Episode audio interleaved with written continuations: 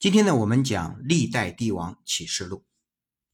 自公元前二二一年秦始皇嬴政称皇帝，到一九一二年末代皇帝溥仪退位，期间共产生四百二十二位帝王。我将在未来的一年按顺序讲述这四百二十二位帝王给我们的启示。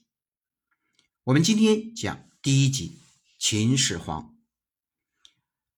秦始皇呢，也就是建立了中国第一个统一的王朝——秦朝。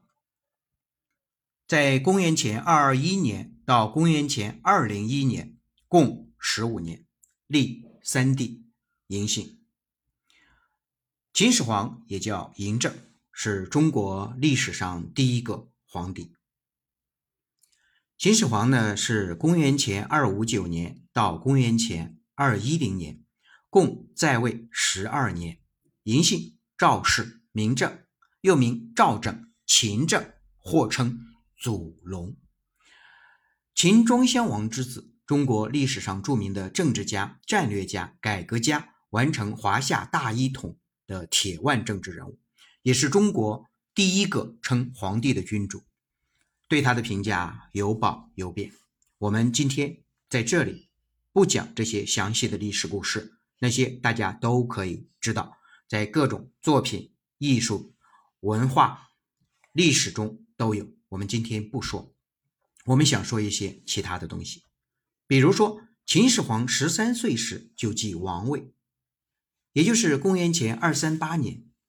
他二十二岁时，在故都雍城举行了国君成人加冕仪式，开始清理朝政，然后除掉吕不韦、嫪毐。等人重用李斯、魏辽，自公元前二三零年至公元前二二一年，先后灭韩、赵、魏、楚、燕、齐六国。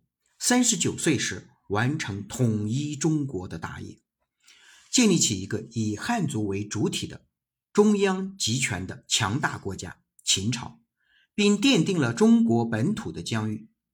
秦始皇是中国历史上一位叱咤风云、富有传奇色彩的划时代人物，是中国历史上第一个大一统的王朝——秦王朝的开国皇帝，对中国和世界历史产生了深远的影响，把中国推向大一统的时代，奠定了中国两千余年政治制度的基本格局。秦始皇文韬武略，开天辟地，各种故事、传说、电视剧。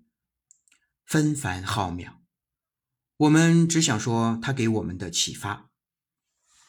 在这里，我总结了他的启发两点：第一，没有老人不足以图稳定，没有新人不足以图发展。秦始皇的班底是有问题的，重能力轻道德，身边有人有才，但无德无班底。第二，接班人的培养问题。